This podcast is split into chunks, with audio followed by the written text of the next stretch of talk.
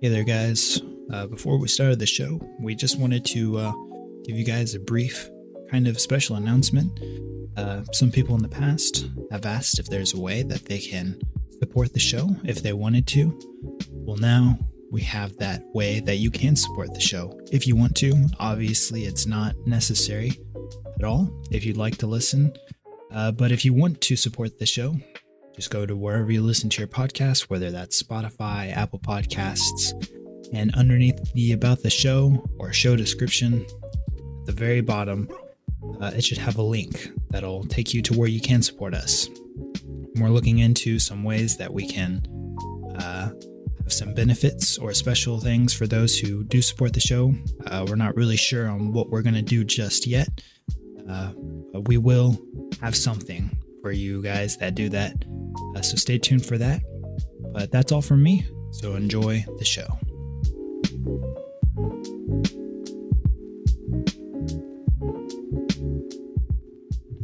Welcome to the pitch, a Rocket League esports podcast. We're back. Uh, we're staying consistent with the streams, Drew. We're finally uh, kind of sticking to our our uh, schedule that we planned for this season. I, I feel pretty good about it. How are you doing? I'm, I'm doing pretty good, Owen. I'm doing pretty good. How about yourself? I'm doing well. I'm doing well. I'm doing especially well because we have a new guest that we have never had on before. We've had Prof from Pioneers, we've had Bel Air, we've had a bunch of people. Uh, but today we get to talk to somebody new. One of my favorite people in the scene. We have Stax, RLCS caster, analyst, on with us. How are you doing, man? How, how's your afternoon? Oh, it's been uh, it's been pretty eventful today. Uh, we've already had uh, one meeting earlier today and did some streaming, and now I'm ready to just kind of wind down the rest of the day. Yeah, that's fair. Do you have a do you have a specific game that you like wind down with, or do you even use gaming to wind down at this point with Uh, your career being so focused on games? I actually do uh, a lot of tabletop stuff. Like I got a, a table behind me that I uh, play on sometimes, uh, Okay. and just you know a lot of solo card games because I live in the middle of nowhere in Maine. I can't just have people come over and just play a whole bunch of card games. So Right. You know, just kind of do that, or you know, Slay the Spire sometimes. right. Uh, yeah, big fan of card games. Yeah, I see that. Yeah, I have been. Uh, I I pre-ordered Pokemon Scarlet Violet. I don't know if any of you guys are. Well, I know Drew isn't Pokemon guy. Um, I just recently actually got into it a bit more. That's been enjoyable for me actually. Uh, are you into Pokemon at all or anything like that, or were you ever Stax? Uh, I was a long, long time ago, back when, and this is me dating myself. Uh, back when you had it on the Game Boy, and you know, I Okay. was playing uh, Pokemon Yellow on Okay. the, uh, the Game Boy Color. So, yeah, th- we go way, way back, and I think I, I think I played through Gold, and then never continued on after that. I think I transferred my party over to my friend's DS Right. uh maybe DS might have been GBA. Actually, I think it was GBA. Good lord. And then just didn't ever pick them up again. I uh, hold on. I'm trying to think. When was the Game Boy Advance SP? Because that was like the first ever. Yeah, that that's the one I had. I never had like the proper GBA. Okay, what Um, was? Let me see what year that came out. I'm gonna Google that actually, because Yeah. that was like the first ever thing. That came out a year after I was born. in 2003, 19 I- too long ago. That's what year. Yeah. so that was my first ever. I never played Pokemon though. Like this is actually my first full Pokemon game, and it's fun, but it's like it felt, and it's great that it's open world and everything. Like this is the first, but there are some like unfinished bits of it, but still enjoyable, and that's kind of how I'm uh spending my afternoons or my evenings when I'm not doing stuff. Drew, what have you been, what have you been playing recently other than Rocket League? You can't Other say than Rocket, League. It's so obvious. um, I don't know. Recently, I've been playing some Madden. Played Madden last night. oh night. yeah, we actually. played Madden last night, and you crushed Uh, me. Uh, we'll just skip over that part. Uh, Madden Yeah, yeah, yeah. and uh, Risk of Rain. Actually, been playing that still. Join that still. I'd like to. Uh, I I just I'm almost finished with Spider-Man, like the original one from PS4. I never bought a PS4, so I've just played it since it came out on PC. And they just announced that the Miles Morales one is also on Steam now, so I'm gonna start with that one, um, pretty soon.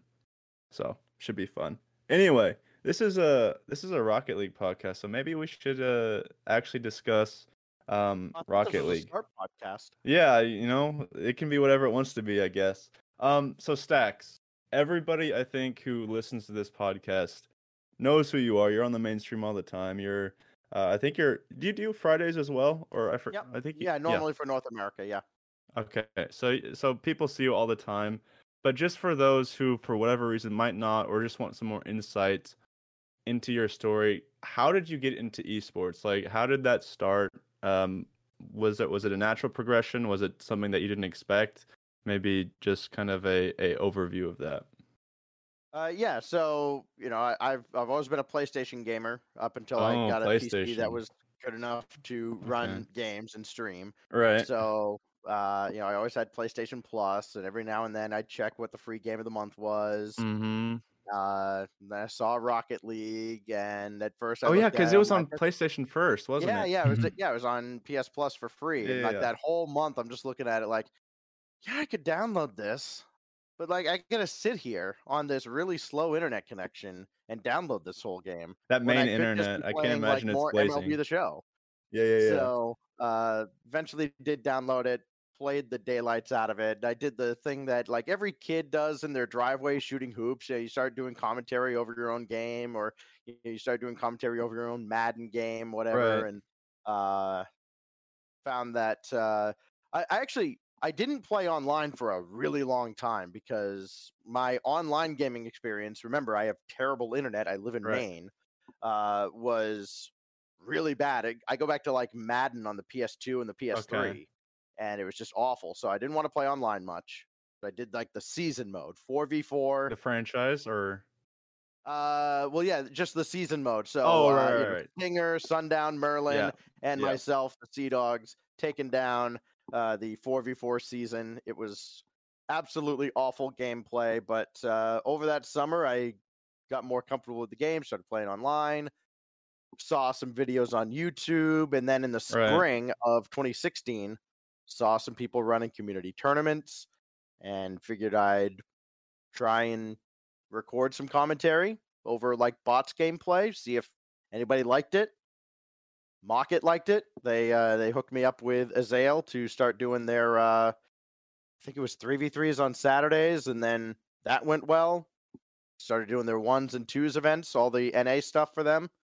And throughout that summer just kept going. And then we formed Nexus Gaming and right. it was really just kind of a snowball effect from there. So, how long between you picking up the game, starting casting, did you actually like get picked up by you know a casting organization or just recognized? I guess. How long was that window, if you if you remember? Um, uh, so 2017 was when I first got to work at a LAN okay. because I didn't get picked up for the first season of Rival Series. I think I was like technically on the short list or something like that Okay. for it. And then um, I think it was Corey at Psyonix uh, who just left the esports team recently. I- But I think he was the one who was like reaching out to people that were running events and they're like, you know, hey, these are the people that we didn't take for Rival Series or RLCS, but yeah, yeah. give them some work. And so uh, I got crowdfunded to go to uh, the Dallas Open that Texas RL was running. CJ Link was kind of the mastermind behind that, along with uh, Furtive, and uh, worked that event. Worked uh, Midwest LAN a month later, and then that was it for LANs until uh, I got hired for Rival Series in the spring of 2018. I gotta make sure I get these dates right. But yeah, It's a lot of uh, dates. yeah, yeah. I, I I remember sitting in TeamSpeak with a bunch of Rocket League Central guys. Got the email from, or I got a DM from Corey saying, "Hey, check your email." And uh, I think we were like playing uh, one of the Borderlands games with uh, a Mm. bunch of friends, and I just like immediately dropped what I was doing and uh, started celebrating because I got the email like, "Hey, we want you to work Rival Series. Are you available for these dates?" Like, I I don't care what I have going on in these dates. Yes, I'm available. What are you talking I'll about? do it. I'll do it. That's great. Um, uh, yeah, that's awesome. I, I was I was always curious like where that started, um, because I've only really started watching Rocket League in, probably since season nine. I, I watched it before that, but but that's when I became really invested. So, I was curious about when it uh, kind of started. Um, Drew. So, so you came in. Uh, you came in right during the COVID season. Yes. Yes, that's Oh, when I became what a time. really, really invested, which is actually kind of ironic because it was like the slowest part of the uh the format at that time. But that is when I really started becoming invested. Um Drew, I, I didn't want to take your question. Uh I didn't mean to kind of overlap. Did you have something that you wanted to mention uh to him? Uh, well, you kind of already mentioned it a little bit. Working your way up the casting ladder. Did you mentioned that you did the rival series? Uh, what was that? 2018, I think you said. Yes, Uh, 2018. mhm. So, but that went away after season nine. So in season X and last season, how did you get your way up the casting ladder? Were you already kind of in the works doing some extra stuff behind the scenes, or were you just still doing casting? Well, fortunately, they they liked us rival guys enough, uh, or or they were desperate enough. I don't know which one it is, but they uh, they brought us That's on. half full. Let's go with that. Yeah, they, they brought us on for the B stream for RLCSX, and and it was like a, it was a big cast of us too, because it was like it was me, uh, Super Sonic, uh, Spaceman, Colin Stumpy, Daz. F dot was the host, like he was in the rival series. We had Marky Duda on the B stream for the uh, fall split, which was quite the experience.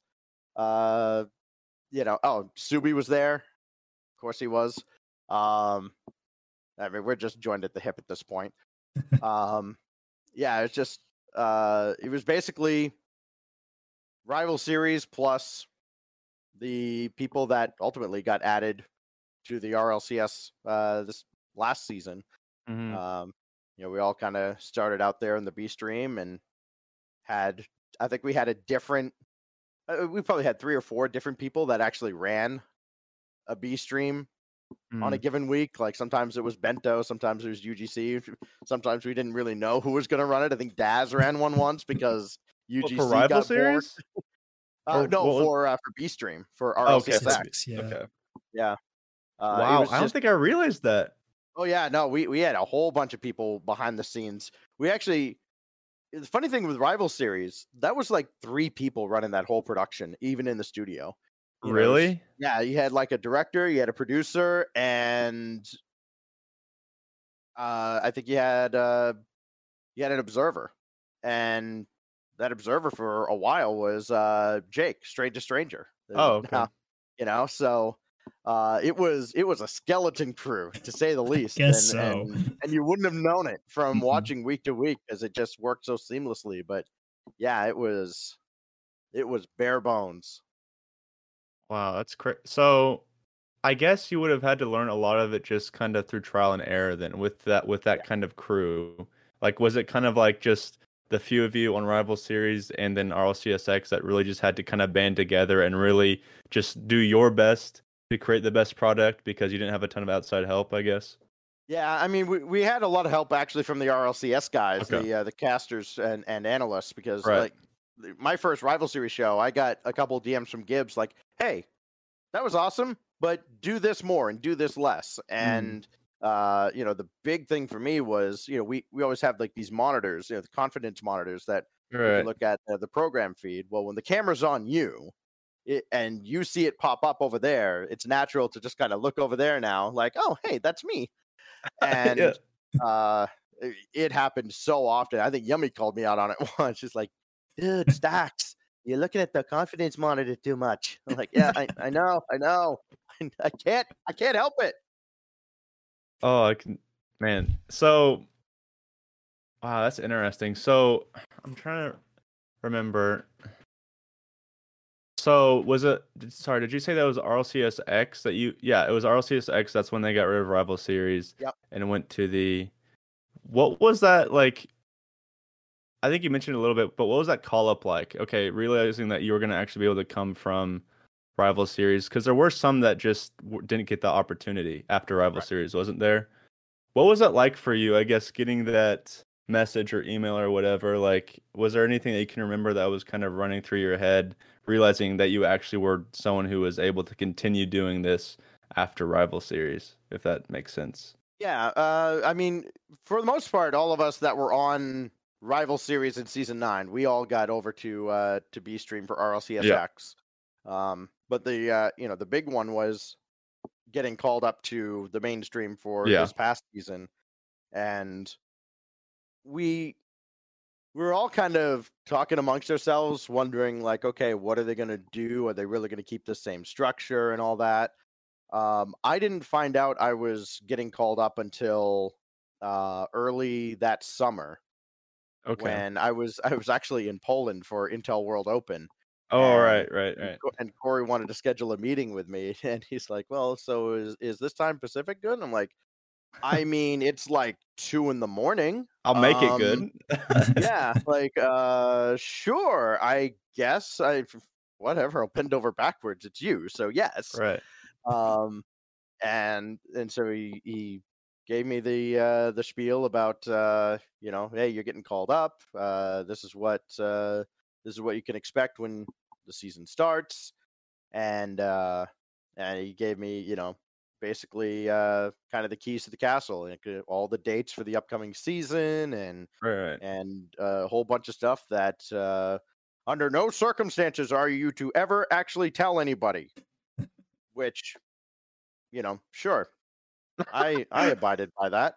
Um, seems, seems very confident there. yeah, Yeah. I, I I got called up to the RSS. You think I was keeping that a secret to my closest friends? Absolutely Yeah. not. But yeah. Uh, it was. Uh, I was uh, I was flying basically everywhere I, I went. imagine. Uh, just I don't think I ever touched the ground. Uh, that the rest of that weekend. So, I mean, the, the the sample size, the amount of work, um, I can just imagine that you had to do from rival series where it was league play, it was just week to week, a few games a week, to RLCS 21 22. What was that like? How difficult was that for the casters? Because I remember for me personally, you guys put on a lovely show. You guys made the best of a bad situation. But I can imagine on the tail end of the season when there was no worlds, it was hard to keep that motivation. What was that like for that uh 21 22 and uh RLCSX as well? Both. Yeah, uh, you know, no, uh, finding out that there wasn't going to be a world championship, uh, even going back to like season nine. Um, yeah, yeah. You know, feeling like we kind of had the rug pulled out from under us. Um, you know, it it sucked. Um, there's no doubt about that. Uh, RLCSX, we knew they wanted to try and host something at the end, but I think most of us were kind of realists at that point, and we kind of had it in our head that there was no way they were going to actually be able to host a LAN, just the way the uh, the world had had not changed Right. much. Um, the biggest difference, though, going from kind of the old format to the new, I mean, sure, the the volume of games is different, but Mm. it's it's also from you go in league play, you know who you're casting well in advance. You know, like I know in week one that I'm gonna get, you know, in, in the case of rival series, like I'm gonna get like Era Eternity versus whoever in, in week Right. four. I know that matches it, so I can I can start prepping for that in week two. Um with this format, you don't know who you're casting until I mean really you don't know who you're casting until the talent rotation's made out Yeah. but uh, you know, you don't know who's in the event necessarily until that Yeah. Sunday. So it, it's very different. Obviously, with the majors, you know, you have a lot of lead time there. But Swiss being as chaotic as it is, I mean, prep is much tougher now because you don't just get to key in on a few teams. You've got to know just about all of them and and have pretty intimate knowledge of most of these teams because on day 3 you might have the club versus FaZe and Yeah. you've just got to recall a whole bunch of info. Yeah. And do, do are you able to like do you use in those cases like especially for majors when there's a lot of international teams, do you use like Octane GG and stuff like that? Oh, yeah. I don't know how much you use Yeah, that. And I know no, Direct uh, often feeds you a lot of it, but I don't know yeah. about you personally when you're prepping. Yeah, uh, we have uh, four major, really five now, because Shift ha- has done a lot of great work now with articles. So Yeah. we've got five sources of info that that we, you know, they're basically our bibles. We've got Liquipedia, Shift, Octane, Ball Chasing, and Direct, who is Yeah.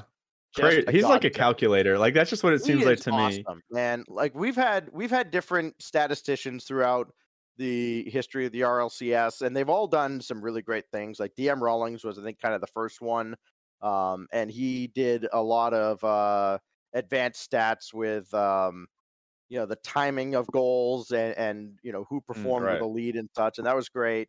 Uh, Slock, of course, with Octane, Sly as well, but we didn't have as much of that support in the rival series and the B stream stuff. So now having you know direct uh, and having access to all of that information and and the fact that he's able to share that publicly too uh Right. is just a godsend because you know if we miss something then somebody brings it up on like the subreddit and it's like hey did you guys know this and i'm like yeah i knew that and we'll bring it up on the next broadcast you know it's just Right. uh he is such a a fountain of info and he's like uh, of all the additions to the RLCS over the last couple of years I think he has been actually the most impactful Okay.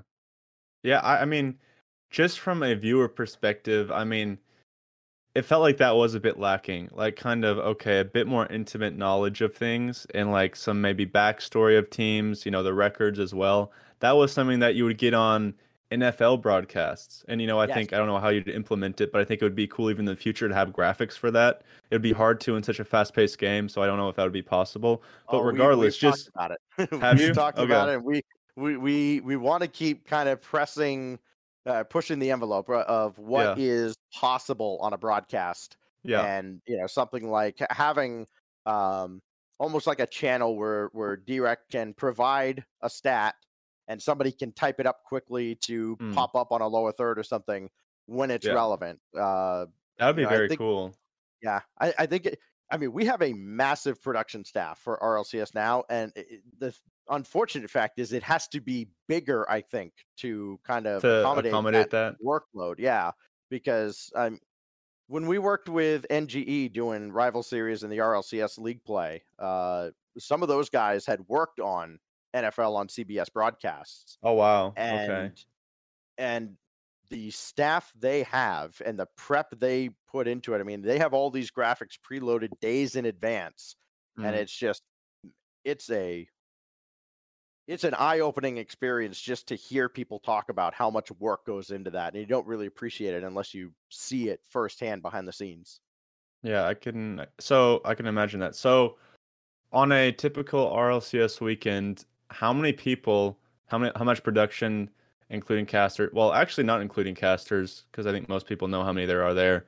How much lot of us. production do you have in a Discord call, or or in a chat at least? uh that i mean we interact mostly just with johan uh there there's usually a sound tech it changes from week to week we have a Okay. replay ops person um we have crasher doing the observing Right. Uh, for the live events, we'll usually have a, a second observer with him. Sometimes that's uh, Gummer. Um, got uh, Jimmy kind of works as like Johan's right hand man. Um, numerous camera people. Well, I, so on a on an online show, you don't have a whole bunch of camera operators, but um, you've got people I think that are kind of working with Psyonix on the social side as well. Yeah.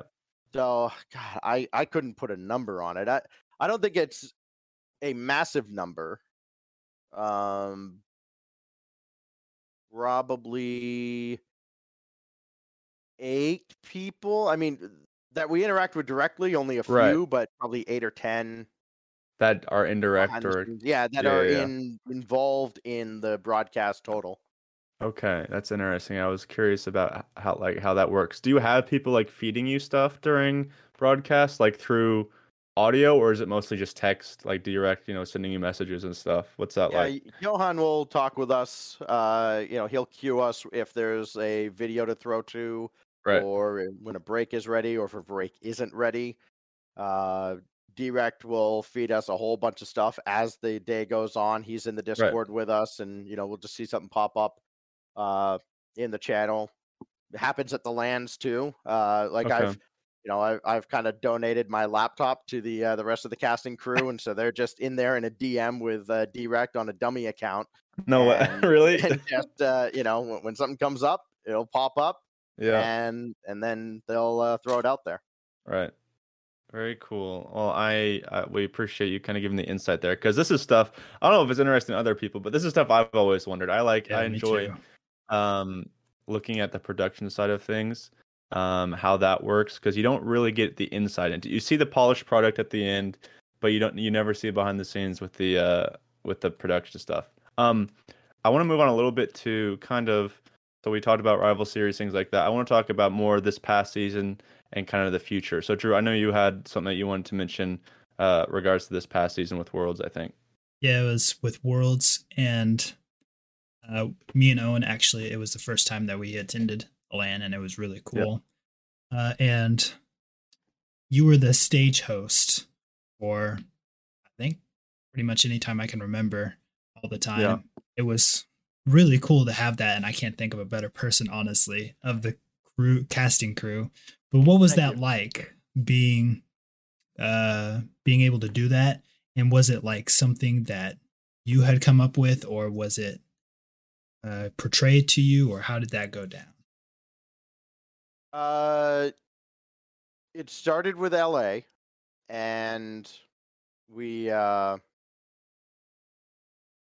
so, I don't know if you guys are wrestling fans, but um, NXT had this big event in Brooklyn, and Triple H cut this promo in the middle of the ring. the The lights are all down. You can bar- you can't see the crowd. You can barely hear them, and he's talking about the growth of NXT and such. And I I was trying to emulate something like that, and I kind of pitched it to the guys at Psyonix, like, "Hey, I think I could pull something like this off."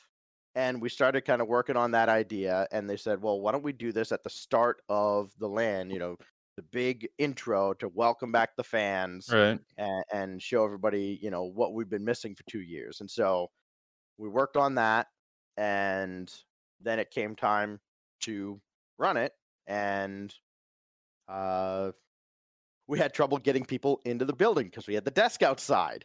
And so Oh they kept- right. they- Oh, there was yeah, yeah. actually a stadium announcer trying to announce, like, you know, head on into the theater for an introduction by Sean Stax Stackhouse. I, I could barely hear that, like, over the uh, the program feed, and right up until about I don't know five minutes before we actually did it, we were considering just cutting it because there was there weren't any butts in seats. you know, the, I mean, there were very few people that had trickled in. Everybody was standing outside, but we finally did it.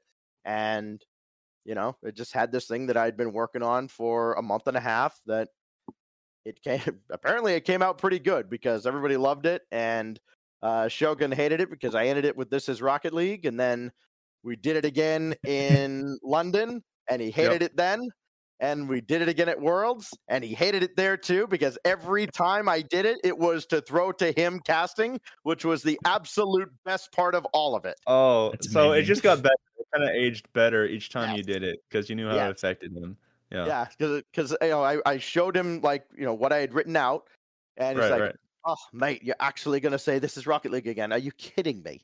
I'm like, ah, like, "Yep." 'cause That's if You don't want fantastic. it, I will take it. That's fantastic. Um, what were the emotions like? Like, w- were there nerves with it when you were on stage? Like, how? What oh was? God? Yeah. Okay, so like for World Um, specifically, this is what I'm talking about because biggest biggest uh amount of people we've had in person before. Um, lights are on you. How did it compare to casting? Like, and the emotions and the nerves. Like, just kind of going on that. I'll let. I'll just throw it to you there. Yeah, I we we certainly had plenty of practice with you know the crowd being right on top of us in LA and in London. Um, and I've I've had some experience with that, like as a public address announcer. You know, Right. I mean, for a good postseason basketball game, we'll have four or five thousand people. Yeah, and you know, but I'm not the center of attention there. Right. So it, it's very different. Yeah, standing up on that stage with however many were actually in the seats, ten to thirteen thousand, uh, just waiting to to hear what I have to say or, or waiting Yeah. to react to something, and and of course everybody that's watching at home, it was uh, it was terrifying, really. Like I, I'm standing up there, you know, Johan tells me like, "All right, Stax, get in position." I'm just looking at my note card, like, "All right." don't screw this up. Don't screw this Right. up. and then it- something just kind of clicks though. Like once Right. once I hear you know Q Stax, it's just all right. This is Business time. I said it 15 times in a mirror last night. I, I I'm sure I can do it here, and the only difference is I have to look at a camera to do it. And Mhm. uh, I, actually, London was probably more nerve wracking because Really? um, we had put so much into that event to build it up and hype it up Right, right. that um, I think every time I finished with a segment, uh, there was like a stage manager that uh, would kind of guide me away, just like give him a hug every time. It was like, oh, we did it.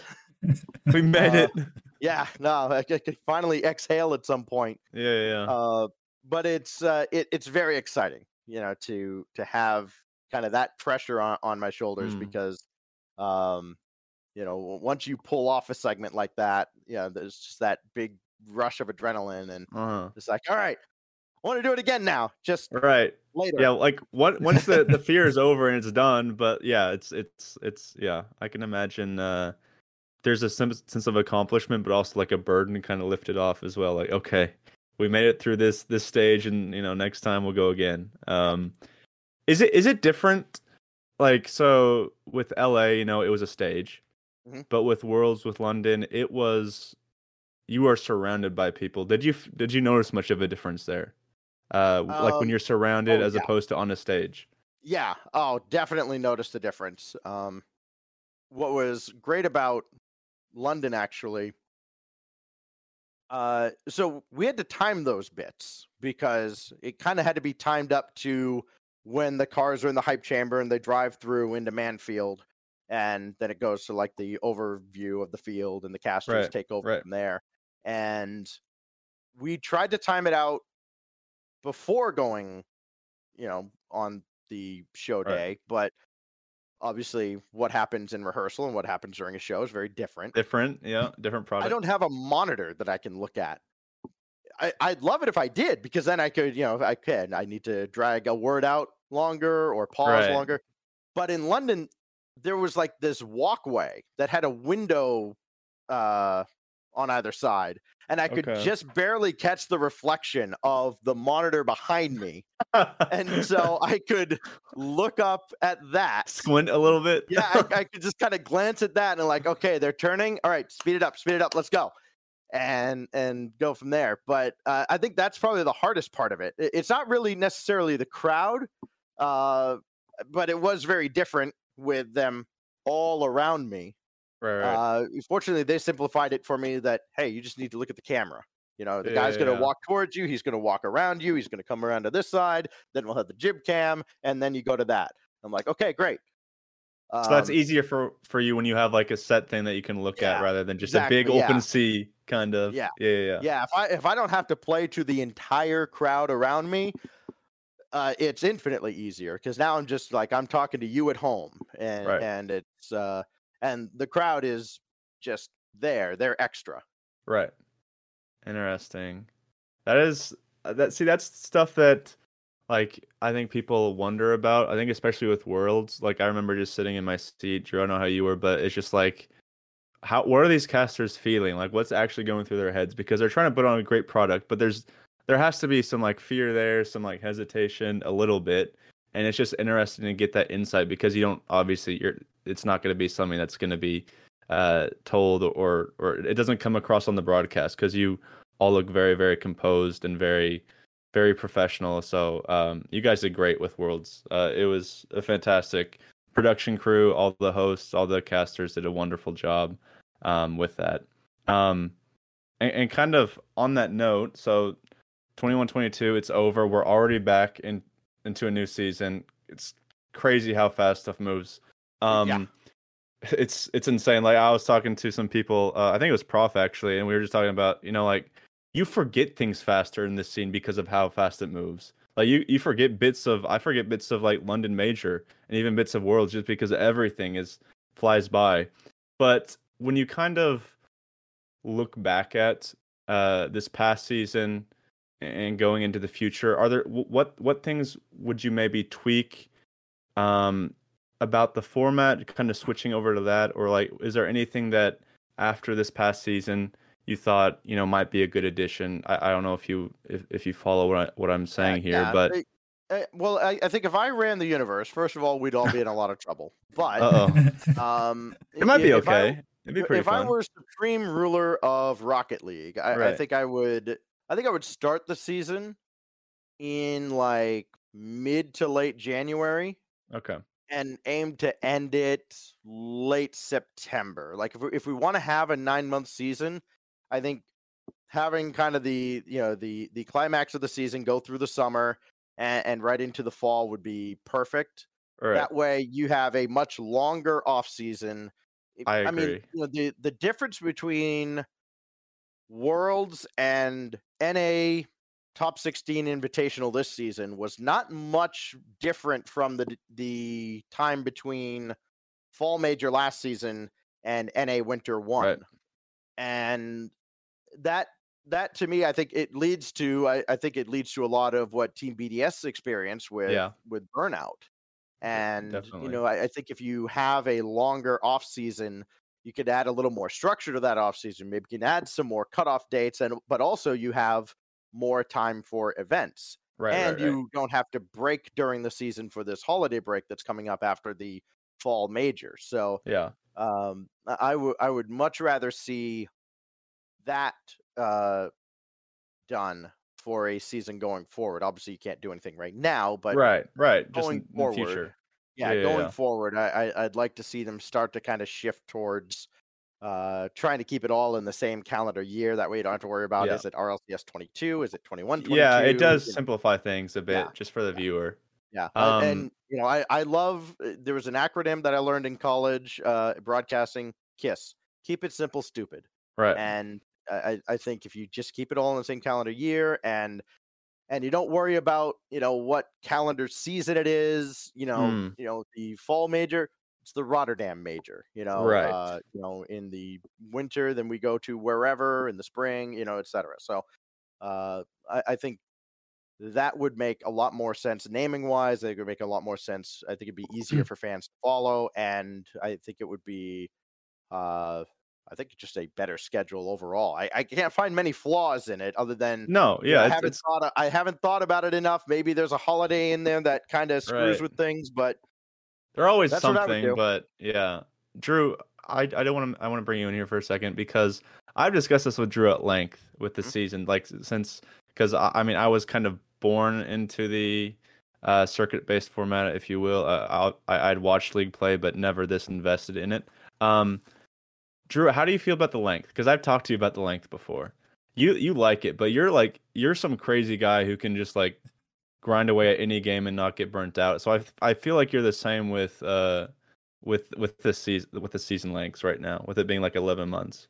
Yeah, I personally like the longer seasons just because I like a lot of Rocket League. Uh, but there is You don't stop. It's it's insane. there's uh there's obviously for most people there's burnout, and I do feel like there needs to be some break in there, uh, whether it's longer breaks in between majors. I don't I don't like that. I like just a longer break after Worlds personally, but Yeah, I agree. I feel like for the player's sake and for viewer's sake, everyone probably needs a little bit better of a break than we have right now. Because, like Stax mentioned, between the end of Worlds and the top 16 Invitational was not very long. I mean, it was just maybe a month, month and, month a, and half, a half two, or something like something that. like yeah. that. It wasn't very yeah, long. I, I think somebody said it was 47 days. I, That's I insane. Long. Yeah, and, Yeah. and now granted, for for the teams that didn't make Worlds, yeah, it's a longer layoff, but For sure. but you know you know who didn't make worlds it's your bubble teams that they're yeah they're Right. going through 15 roster changes in between the end of the regionals and the world championship anyways so yeah. Yeah. you know, and and I think I shocker here for the entire uh, stream here. I'm not a tour- tournament organizer or anything like that, so like I, I I can't say, but I would assume. I mean, the people are at Worlds who have the shortest break are also your stars, and if they get burnt out, it's like it's not great look in my opinion. Which I mean, obviously there's there's still adjustments to be made. It, it happens, but I think the break in between is just as much for players as it is for viewers even just the burnout in between just so that it kind of gives that that hunger for it again. Um because when you look at the NFL season it's 16 games which I'm not saying go back to a, a league format but please no. w- w- no when, the season comes back around you you want it. You know what I mean? It's something that you've been wanting for a while and I think that's something that Rocket League could uh, benefit from personally and the NFL finds a way to stay in the news cycle all throughout its off season. It's it's its the, own animal for yeah, sure. You've got like your your training camps, you've got your you got the draft, you got OTAs, Mm-hmm. you got everything. So Yeah, um, you know, it, you just add some structure to the off season, and and there are plenty of events you can mix in in between, especially uh, the you know, let's say end of September yeah. through the end of December. Beyond the summit, you can do DreamHacks. Yeah, yeah, yeah. yeah. Yeah.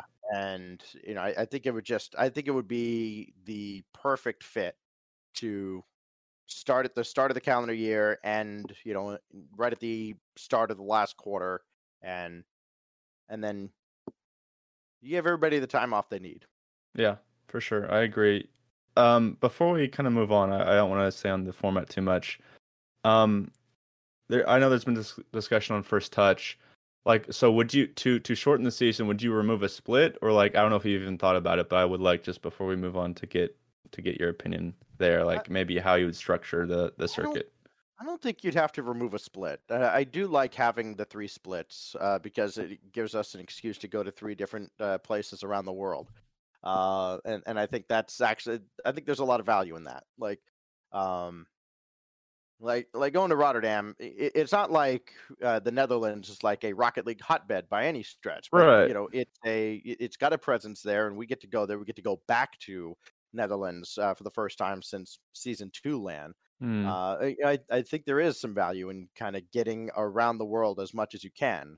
So uh, yeah, I'd like to keep the three splits. okay. Uh, and I mean, I'd like to keep the format mostly the same. no, I mean, I agree. I agree.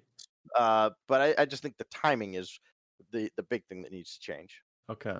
Okay. Interesting. I did definitely want to get uh, every every host or every uh, person we have on, whether it's a player or a coach, I like to ask that because Hmm. they're the ones who are directly, you know, working within the league, so they a lot of times have some good insight.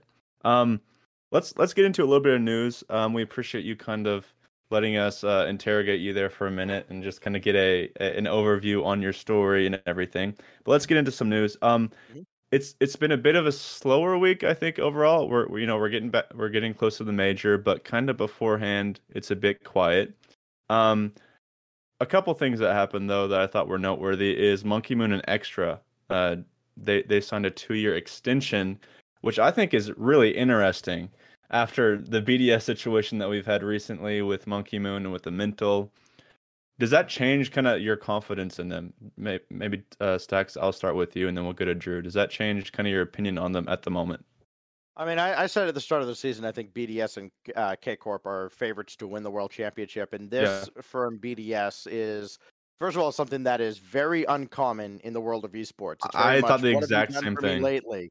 And you know, these guys, they they kind of had, I think, what they would consider a failure of a fall split.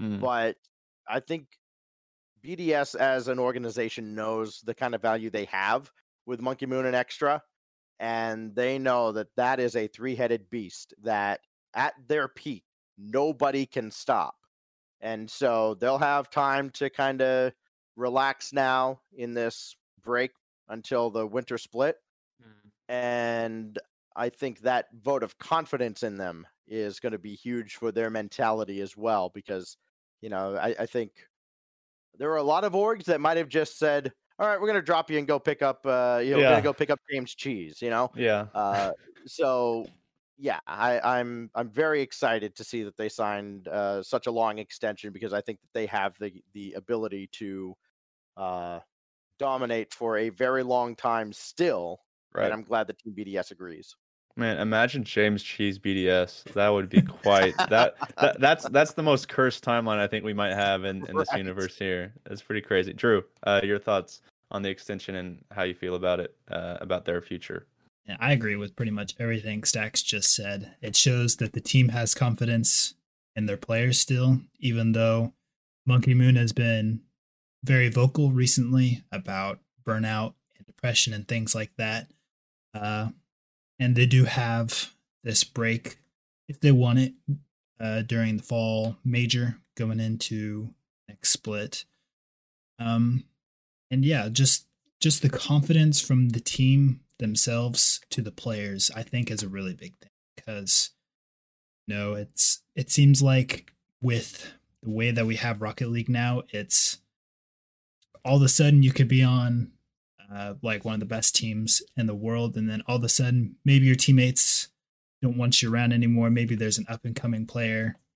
There's something going on, and now you're off the team looking for a new team to be on. So just the confidence uh, and I want to say security, but the fact that they're willing to keep going with them is a big thing to me. Yeah, um, I definitely agree. I, I think uh, Stax. I think you mentioned this, but are any of you surprised how long the extension is for esports in general? Like it is a little even for good that players. two years. Yeah, yeah, it is surprising because a lot can happen in two years. Yeah. and I, I mean, look, there was a two-year stretch where you know Cloud9 went from being on top of the world to down in the dumps, right? Yep, So, yep. uh, I, I think I think it's kind of a calculated risk that BDS have taken, in that you sign these guys two years. It feels like they have at least that much left on their shelf life. Yeah. Uh, if they can get back to their uh, proper form. Yeah. It would not surprise me to see one or both of them step away from the game after that contract because again, two Mm. years is a That's a lot of long time. I mean, and they're not the youngest players either, especially like Monkey four- Moon.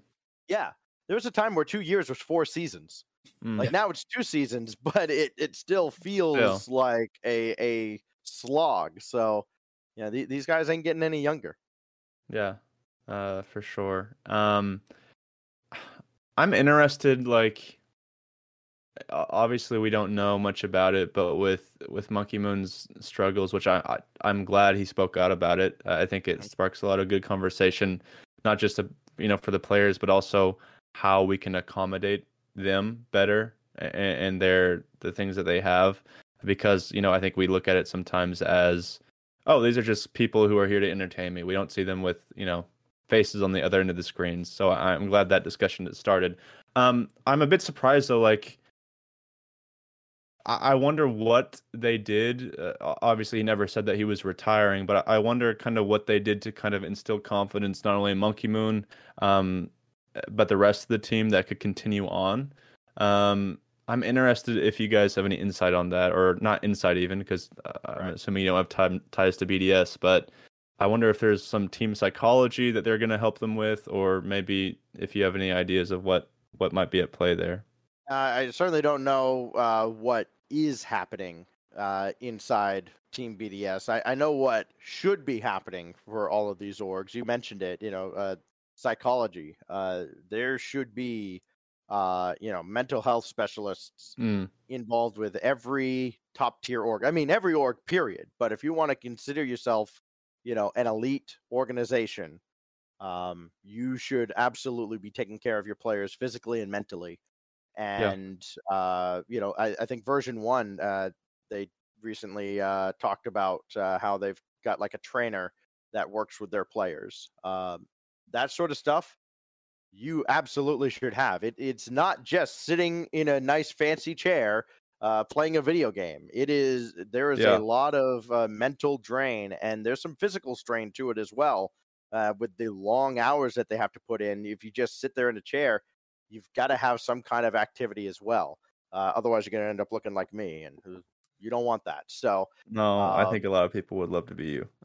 I think a lot of people. from here up, maybe. Well, from Okay. here to here.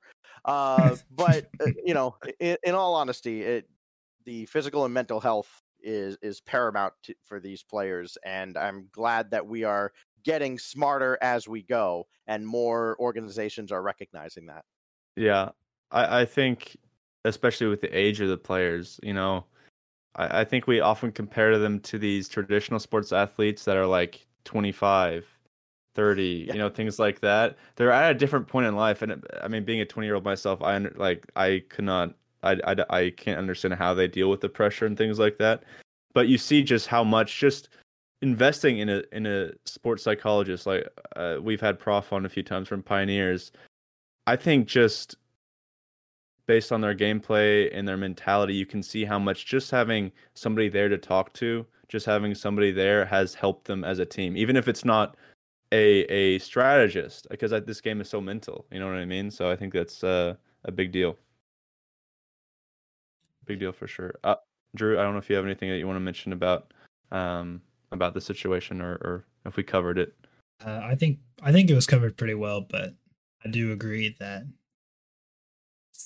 men- mentality in Rocket League, Arsenal says all the time. Mentality is everything with Rocket League, uh, and so the fact that teams are putting more effort into that, really investing in their players, is what I'd like to the wording I'd like to use. Investing.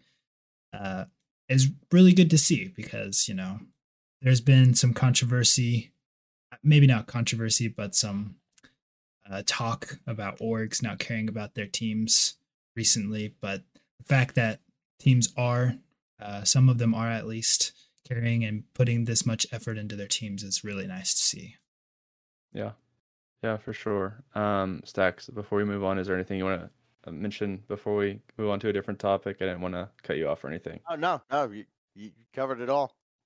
All right, very good, Drew.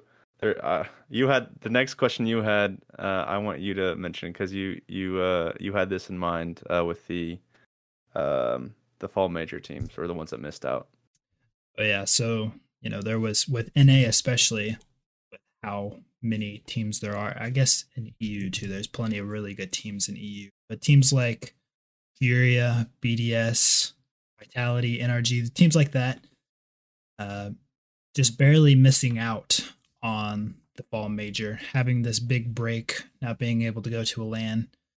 Do we think that there's any need for worry about these teams this time period?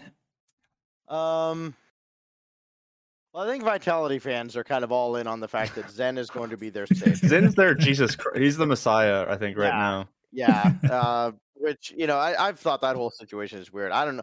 You got to be real crazy or real busy in the winter and spring to decide, yeah, I'm going to play for Vitality and then get kicked. I know I'm getting kicked for Zen.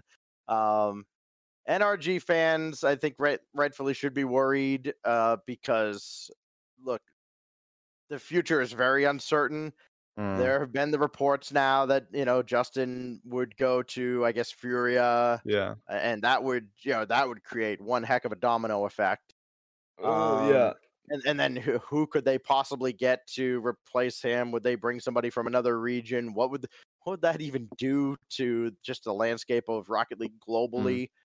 Mm. Um, I don't know what they're doing. I'm sure there's somebody who does they ain't talking to me. So, um, me neither, Stax. No. Yeah, right. Uh, I, I think that there there is some cause for concern because you're going to be behind the eight ball. Uh, you're going into the winter split further behind these teams that are going to the major, especially in NA and EU because there's five of them. So you're always going to be playing catch up throughout the entire split, and you have to I mean, you can't have a bad winter open or whatever it gets mm-hmm. called. Uh, you you cannot have a bad first event. Otherwise, uh, you know, you're just grabbing a shovel that invitational, yeah, yeah, yeah, bigger hole. So, you know, they they've got to make sure they get it right. And you know, we talk so often about finding either the best player or the right player. I, I think that especially in the case of like an NRG, if they're going to make a change, they really better find the right player, and it yeah. might not necessarily be you know the next 15 year old cracked out of his skull mechanical god. Right. You know, it might just be more like a typical type, a guy who's just solid at what he does, and he's there where you need him to be. That's why I think that's why I think FaZe. I, I know we're we're going to talk about this a little bit later, but that's why I think FaZe was a big winner in the offseason because yep. sure they broke up the first killer AYYJAYY combo, but now they've got Mist and Sypical to complement Firstkiller, and boy did that make a huge oh, difference for oh. them. I'm a gigantic Mist fan. I won't. I will get into that a bit later, but yeah. I'm I'm a huge it, fan uh, of that. So move. am I.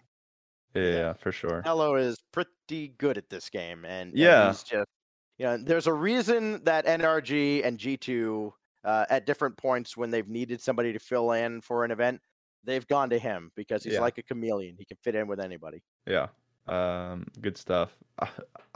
I think Vitality is the most interesting team that you know obviously isn't in the major right now, Yep. because I, I mean I haven't been in the scene as long as some people have, so maybe I'm wrong, but this is really I think the first time where it's like one of these players is just playing for their next contract. You know what I mean? Like we Yeah. see that in sports sometimes. They'll get the one year prove it deal, so they're either going to get a contract or they are going to make a good resume for the next team. And I think that's so interesting uh, about this uh, because it's like, okay, who who does Zen like the most, and who is fitting in best right now? Who's kissing up to uh to the team as as much as possible? Right. I think that's interesting. Yeah, uh, it's you know it's funny, and I I've I've talked to Gregan about this back eh, when he was the Vitality coach. He's had a lot Right. of stories to to share, um, but I, I I do find it funny that the last time we can look at Vitality at a LAN and say that was a good team was when it was Kaydop, Fairy Peak, and Scrub Killa. Yep. and and then they finish Yep. they win season seven, they're runner up season eight, then they kick Scrub Killa, and then he goes into that tailspin of, of then- a oh. downturn. And they they haven't had a, a particularly good LAN with uh, with Alpha as part No. of that team, and yeah, it's just I, I just don't think it was a good fit. And and now Alpha, you don't think kinda- was a good fit? Well, I, I don't think it was a good fit for Kaydop and Fairy Peak Oh, right, right. and and so it, for whatever reason that you know they had their little bit of success but it didn't last and uh now they're trying to figure out what will work with alpha and they seem to think zen will uh Yeah. and we will see they've got a whole off season to figure it out Yeah, uh, for sure. Um, yeah, that, Vitality. Uh, Drew is a running bit. Drew's always, always uh, been skeptical about Vitality, but just recently you've started turning a little bit. Now that Zen is coming to save them, are, you're feeling a bit better, Drew. Is that right? Honestly, I'm just impressed that the players on that team have the mental space. Like we've said, one of them is going whenever Zen Mhm. is available to come in. And He's looming too on Twitter. He just He has this is. presence about him. yeah yeah And so the fact that those three players from at least the past couple of uh, regionals, from what you can see, are in a good headspace is just impressive to me. I mean, if I had a Zen looming over my head, getting ready to take my spot if I don't play good, I'd have a really hard time doing as well as they have.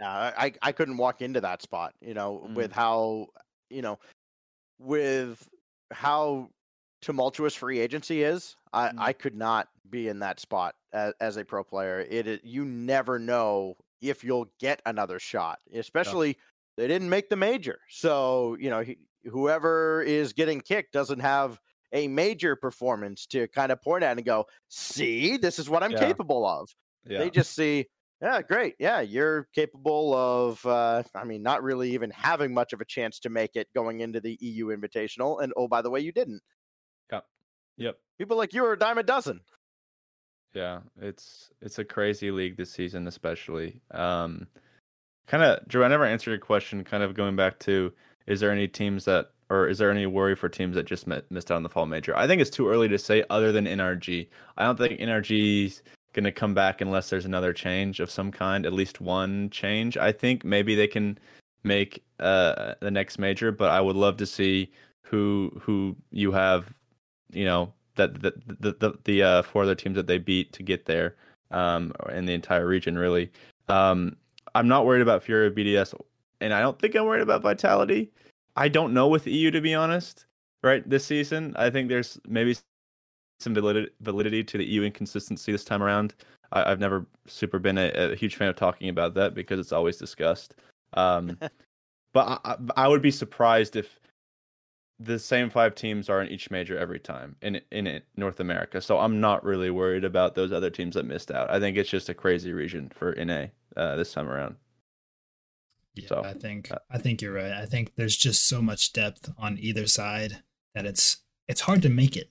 I mean, especially with just five spots, both both regions, it was like there's like five teams that are available and fighting for this last spot.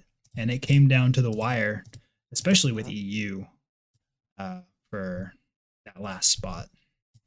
Yep, yep, for sure. So um, it's going to be an interesting season, uh, just with second year with the uh, circuit format, and just with all the change ups in EU and NA. It's going to be a wild season. And James Cheese just has two, you know, two uh, more major region players on it, so we don't know what they'll do either. It's going to be crazy. Uh, a lot to look forward to um, with these upcoming majors.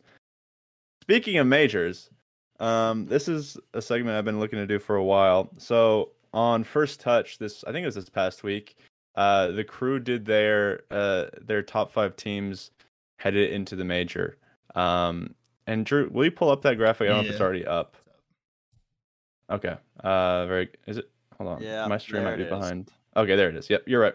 Um, Oh, Bates. I wanted to uh, I, I I wanted to discuss this a little bit because well first of all just because Bates is just like he, he he I can farm content off of him because I love him so much and that's not even an insult. I just love I just love the way he does stuff. Um I want all of us to kind of give our thoughts on this list maybe give our own little bit of a mock uh top 5 if we want to want to um whatever we kind of disagree with agree with about this list uh, we, we can just kind of go full reign on it. Uh, Stax, you're the, you're the guest here. I want you to give your your impressions. You've you've hinted at what you think about it a little bit, but I want to hear your full impressions. Yeah, so okay, here's the thing with me and rankings. I I hate ranking things because inevitably there's somebody out there that will go, "Well, Stax, but what about this?" And I'm uh, like, "Well, Anybody okay, on you Reddit, care, pretty you much. care about right? Yeah, what you care about and what I care about are two very different things, Right, right? right, right. So you know, I, I look at the top of the list. Actually, honestly, the top four, I don't really have a problem with. You know, Okay. uh, like, but what I would say is, I would say Gen G and K Corp are one A and one B. Like, I I don't care which one. If somebody wants to put one over the that. other, you know, I I don't care. I think they're the two best teams, and then everybody else is a step below them. Okay. We talked about FaZe earlier. yeah. Oh, go ahead. No, I was just gonna say even FaZe. You think FaZe is a step below both Yeah. of those? Yeah, I think FaZe. I think FaZe is barely a step below them, but I Okay. think that they are a step below. I think that they did have, as we mentioned earlier, a great off season where Mm. I, I think it kind of raised a lot of eyebrows that they broke Right. up the first killer AYYJAYY combo, but they did, and they added Mist, and they do seem like they have upgraded, especially defensively, where they've needed to upgrade for their entire existence in the RLCS. um, I, I, I, I hesitate to put Falcons in the top five. I think that they deserve a spot because MENA is deeper than it ever has been before. Mm, I mean, it's you know, really Rule good. One certainly tested them. Even teams like GK and uh, Veloce tested them, um, and they weathered that storm and they came out still on top. The only thing that I see as a glaring red flag is that five spot. And I understand why he has them there. They're the reigning world champions and they have enough well, and he's talent T you- Like we know his allegiances here too well, as yes, well. that too. They're the reigning world champions. They have enough talent on paper to be that fifth team. I don't hate it, but I have a certain criteria myself that I think if we're going to go with top five teams in the world and we're going into the fall major, the first criteria has to be you top aided each of your region's Yeah. events. And unfortunately, G2 They did not. It's Yep. a big blemish on their record, and especially so when you've got Version1 that won a regional and top eight at everything, uh, and uh, Space Station that went top Yeah, four. that's what I was three. thinking. I think you could take either Version1 or Space Station and put them in that fifth spot. I think I would lean towards Version1, but I wouldn't. I would say that with the caveat that I don't think this is an indicator of how they will perform at the major, because I think Space Station might outperform V1 Mm. because they're still getting used to adding LJ. Yeah. And, you know, let's not mince words. He is an upgrade o- over Retals. As much as I absolutely love Slater, I think he's a great dude. Uh, I think he's a great competitor. But LJ is the guy everybody wanted in the offseason, Mm. and it's taking time to go from, excuse me, literally years of Retals on that team to now LJ in that spot.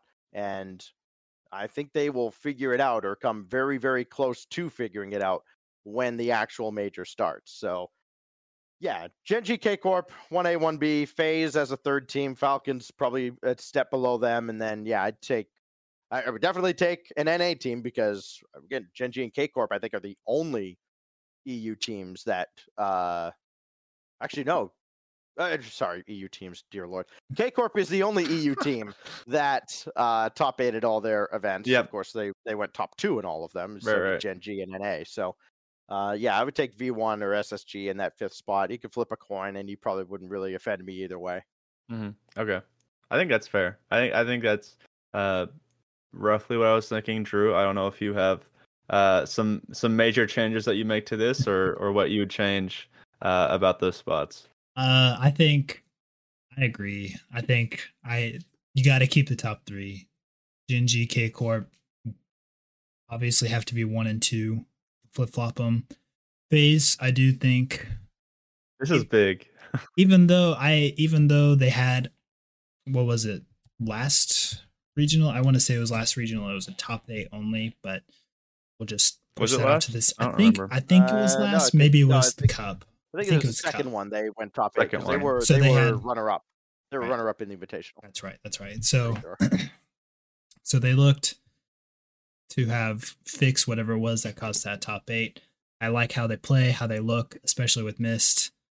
Falcons, I do hesitate a little bit to put them in there, but I think you could put them in there What in the list at all? You mean? in the top five. Yeah, Okay. just because hmm. of the it is really deep. Mi- MENA What about like, London? Stax. Yeah, this yeah Stax did say MENA is really deep, so I, I'd say I put him in there.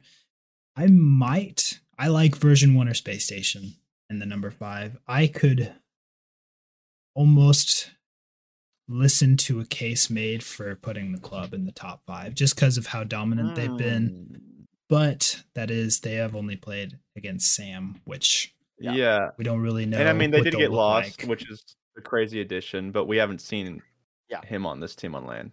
Is my Yeah, only the- caveat. Yeah, the the biggest problem with putting the club in this list, I think, is that we don't know how good SAM really is compared to the rest of the world, especially after losing Furia. I mean, they've That's a lost big their blow. best team two seasons in a row to That go to North. America, and Yeah. so you know it, it kind of lowers the bar for what club has to do to look impressive. We'll find out how good they are at the major. I I wouldn't be surprised to see them at least top eight this fall major. It Yep. Yeah. wouldn't surprise me. Uh, I- but then I agree. there are very few teams that would surprise me to see in the top eight because Swiss is this wild, wacky, crazy Yeah. format. Especially on LAN Oh internationally. yes, Oh, crazy. yeah. I, especially uh, when you get on stage, that'll do things to people. That changes people. That ch- that turns super mechanical players into people who own goal sometimes. So, Yeah. um, It sure does.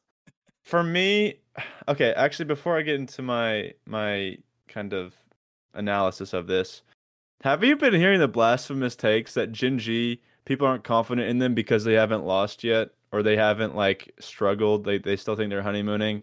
I that's got to be one of the worst takes of this split. I think from all the regions. Um, they have Yeah, struggled in. Swiss. They struggled in Swiss before, first of all, and I don't I don't see the, this team honeymooning at all. This team isn't honeymooning. They've struggled in Swiss. They they I just don't see it. Um, Uh, I I look at Jack as like the next Garrett G type. I was know, gonna say he's putting like more hour. He he's not he's not sleeping at all. Like I think I uh, it's yeah. So yeah, he, he's very smart. He's very mature. Um, you know, he, he gets his point across. He's a great leader. Um, I I I think they've struck gold with that roster. yeah, I I think it's copium. I don't.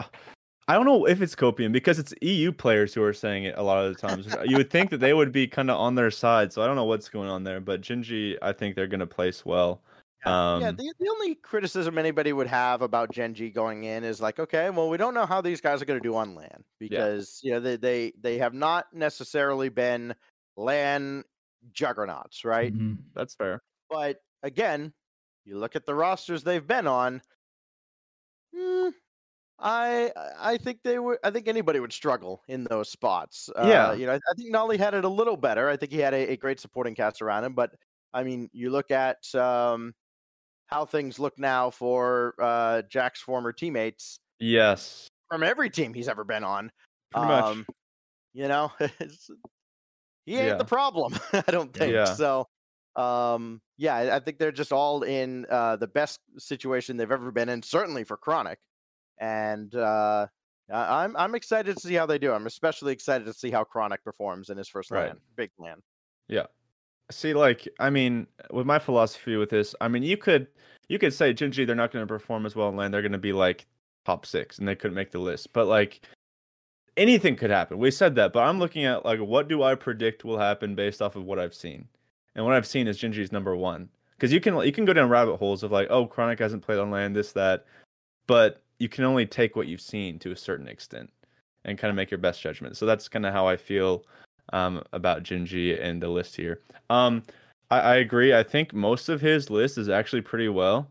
Um, Falcons, I might switch to five, and I might put Space Station up just because they're in the they're in the uh, more difficult region. I don't know how you guys feel about that. Is that too harsh after their performance in London and stuff? Um.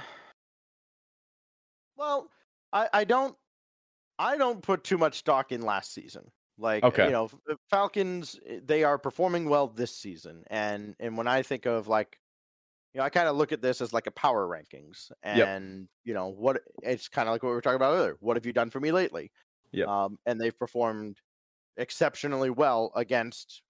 You kind of look at last season where they kind of coasted through it, and you realize here, um, they are they're performing at a higher level even though yeah they didn't sweep all three nobody was going to in that region um i i, I still think that uh they are deserving of a top five spot if you put them five and you put like a v1 or ssg above them i don't i don't immediately think you're crazy right. Okay. but because it's like the difference between one and two and the difference between four and five is i mean you take this penny and just flip it and Right. you know whatever it lands on you get Right. i can't tell you what it landed on i don't even know where it landed okay. Okay. Yeah. I think I I see that.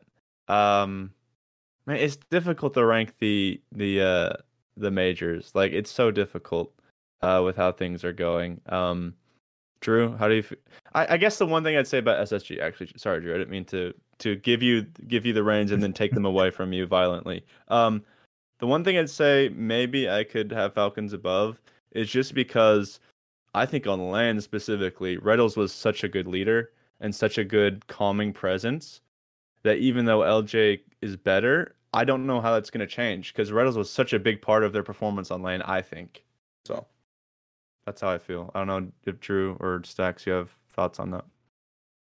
I I don't I think you can slot in like Stack said you can slot in V1 or SSG in the top 5 flip flop them and you know I think I'd give the lead a little bit to SSG just because of I don't want to say it's a problem but just uh some issues V1 has had with uh, really being able to go whenever Beastmode isn't on his peak. Uh, but That's fair. overall, I, I think you could just put either one of them in. Okay. I- i think if enough. you if, if you wanted to rank them based on expectations i think you would probably put v1 Yeah. ahead because they have all of that experience and you don't have nearly as many question marks surrounding them as you do true. SSG. That's true. Uh, but I, I would take a leap of faith and probably expect SSG to finish above V1 because I believe that they will figure things out with LJ and they will slot him in a- as well as they're going to. And I think that they're going to have a massive spike in quality between NA Regional 3 and the Fall Major. Okay, I actually really like that take because I think a lot of people are already done on SSG almost. They're like, oh, I'm bored. They they just keep being top fours. This is their ceiling. I think there's a lot of people who genuinely feel that way. I've I've seen on some podcasts and some other shows. So I like that. Just like slow development. We, we don't like patience in esports, but sometimes you have to you have to exercise it a little bit. So yeah, I, I think that's fair. But overall, is it? I think this T this is T one of Tbates' like best major uh, major rankings. I don't know. I, I'm trying to remember some of his other ones, but it's not bad actually. Yeah. the the dissolution of Team Envy is the best thing that ever happened to Tbates. He's got FaZe there. He's got FaZe. That's his. That's his machine 2.0 there. That's his machine. Just because Costello's there. Yeah. Um. Okay. Uh, we're dragging this on. We're we're taking a lot of your time, Stack. So w- let's move on. Uh, we have one more thing. We call it the speed flip round. So whenever we uh, whenever we no, it's it's easy stuff. So whenever we Alright. have um, a guest on, people we haven't had on before, we just like to have some questions that aren't necessarily related to Rocket League. Um, just some kind of quick uh fire fire questions. Let me pull it up real quick. Um, just easy stuff. We're not we're not bringing you know arithmetic or, or math into this. There's no there's no uh there's no trivia or anything like that. Um, first I thing one we want. Sorry, Oh, I no, did one of these with Unthink, and he's and he and the first question he asked me was, "What's the problem with Rocket League?" And I'm like, "Okay." Ooh. and and so I I gave this like long-winded answer of, of things that like I thought could improve, and then he said, "We would have accepted Jorby." I'm like, "Okay, got it." no, no, no, no. You can now I you can understand the game as- we're playing here. Unthink. Thank you. Yeah. No, you you can uh, make it as fast or short as as you want, but uh, generally we try to make them short form, just quick step before we wrap up. Um, so the first question we have is, what's your favorite sport outside of Rocket League and why? Do you? Because I know you follow a bit of baseball from what I've seen at least. Um, I don't know if you still do or if that was something in the past. oh yeah. I mean, I'm I'm a, a sports addict, but well, basketball for me. Uh, Okay. my favorite sport to announce. It's it's just fast paced, and I'm fortunate enough to get to work a lot of basketball games in some pretty rowdy arenas. Very good. Very good. Yeah, I know. Like, is it a struggle for you uh, to like keep up with all the sports you watch? Because I've started watching more and more recently, and it's like my weekends, man, are kind of crazy. Um, so I haven't watched a Celtics game. I haven't watched a Bruins game. I barely catch the updates uh, Mm, from okay. from their Okay. sports and such. I I've watched a couple Patriots games. Uh, I I don't watch the Red Sox until we get to like September because Yeah. I just 162 games, way too long. Uh, Right. and college stuff, I I try to watch if I'm sitting at my computer at 10 o'clock. I might catch a Pac-12 game or whatever the okay. name of the conference is these days. Okay. Yeah, and I get. I'm, I'm assuming it's hard for you just because of you know weekends are when you cast as well most of the time, so that can make Yes. it hard. Unless you want to, Yeah. unless you want to watch it like on the DVR, which I don't love. I think live is like how you need to watch sports, but that's just yeah, me. exactly. Um, okay, kind of similar question, but what's your favorite game to play, like video game outside of Rocket League? Is are there any that people might not know about? Oh wow. Uh, right now, grounded. Oh, okay. So I've heard mixed things about that. Is, is it out of beta? Oh yeah, yeah. It's it's full release now. I think they got an update coming again this week as well, where they're uh, Okay. Introducing some quality of life as well. But uh, no, I've after they finished the story and I got to play through it and uh, and actually experience the full game, I I've just fallen in love with the game. Okay.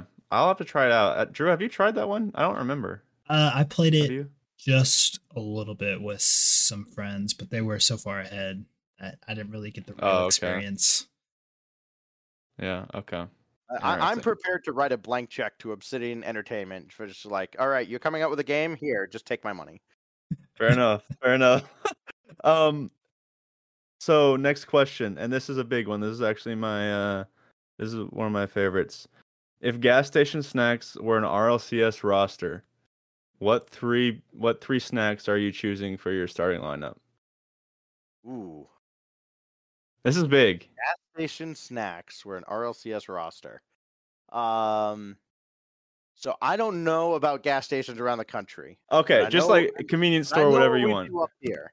Yeah. Uh, there's the uh, there's the chocolate pudding with whipped cream and Oreo. okay. Uh, that's very popular up here.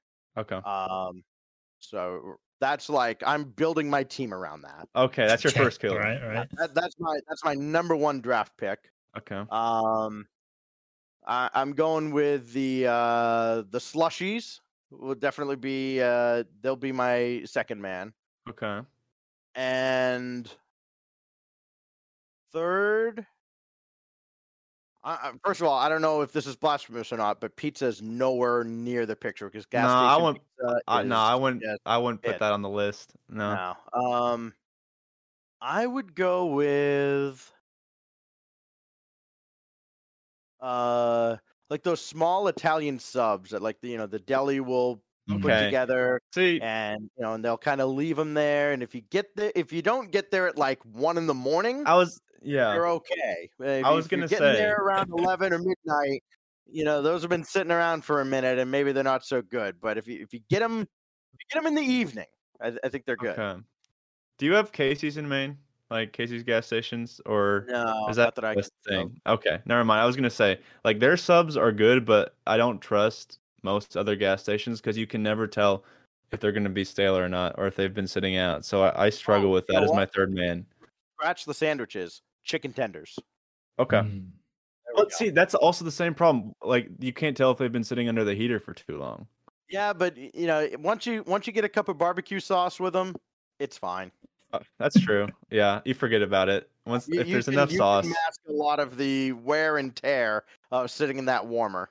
I actually like that, like because with the sub, it's like I'm looking for like a top right. To- I'm looking for a torment, someone that's can hold the back line, and I don't know if the sub was doing it for me, but I think the tenders might actually be the uh, the solid guy to back up It- your it's your stars. Screw up chicken tenders. I thought it was impossible to screw up mozzarella sticks until Uh uh I started getting some from gas stations around here, and It's rough. they, yeah, they didn't stay in the system for too long. So Yeah, uh, yeah. no.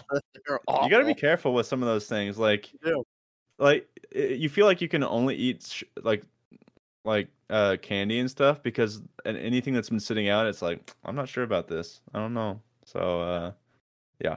Um, last question. Do you listen to music during your cast, and if so, what do you listen to? I know, I think I've heard a few casters do, but I, I think like Daz, Achieves, and maybe Jorby do. I don't. Uh, Okay. I, it's all I can do to focus on what my co-caster's saying, uh, and I don't always do that. So fair enough. Fair enough. I've done it to Corelli a couple times where he'll say something and then, you know, like 15 seconds later, I'll parrot the same thing he Right. just said. Uh, no, the, the game audio, a producer sometimes, and uh, another caster is all I, all my small brain can manage. That's fair. That's fair. Um, Stax, we we appreciate you jumping on with us on our on our lowly podcast. Um, we appreciate the time. Appreciate you guys you uh, giving us insight on everything. Uh, it, it ran a bit long, so sorry if you if you I don't know if you Oh, have anything later okay. on, but Okay. I, I live in a small town in Maine. I got nothing better. to- I'm going to turn around after we're done. I'm going to play some cards. okay, same here. I live in a small town under 4,000 in in Missouri, so I'm kind of in the same boat. So, um, we appreciate you being on here, giving us your time, uh, giving us your insight. Um, it's really interesting to get different insight because we, we've had um, coaches on, we've had analysts, but buttery hotness from Quadrant now. Um, we had him on, and now you, a, a caster. Uh, we appreciate the time. Appreciate um, you you giving us uh, your time. Uh, it, Hey, it I, means a I, lot. I appreciate the invite. Anytime, guys. Yeah, we appreciate it. So that's gonna do it for uh for this episode. But before before we let you go, Stax, is there anything you want to plug? Any Twitter, social media, anything, or just any shout outs you want to give before uh before we jump off? Uh, I'm on Twitter at StaxRL. Uh, same as on Twitch. I stream rarely. Uh, free to drop by sometime, I guess. Uh, I, I don't. I'm terrible at social media. I, I'm such an old man. No, no, no. We, we we appreciate it, and go give him a follow. He he, he does good stuff. Um, we I appreciate the uh the gifts that you do with Daz. Those are very those are very enjoyable to see on my timeline. So if if anything, just do it for that. Uh, those are those are very fun to watch. Um, again, appreciate you guys being here. Appreciate the audience listening in. Um, we know things are kind of we're trying to get in the schedule with the streaming, uh, just so you guys can expect what time to, for it to be at. And I think we're getting there, which is good. Um, so whether you you're listening live or you're listening on Spotify or Apple Podcast, we appreciate you sticking in, and we will see you guys next week. Take care.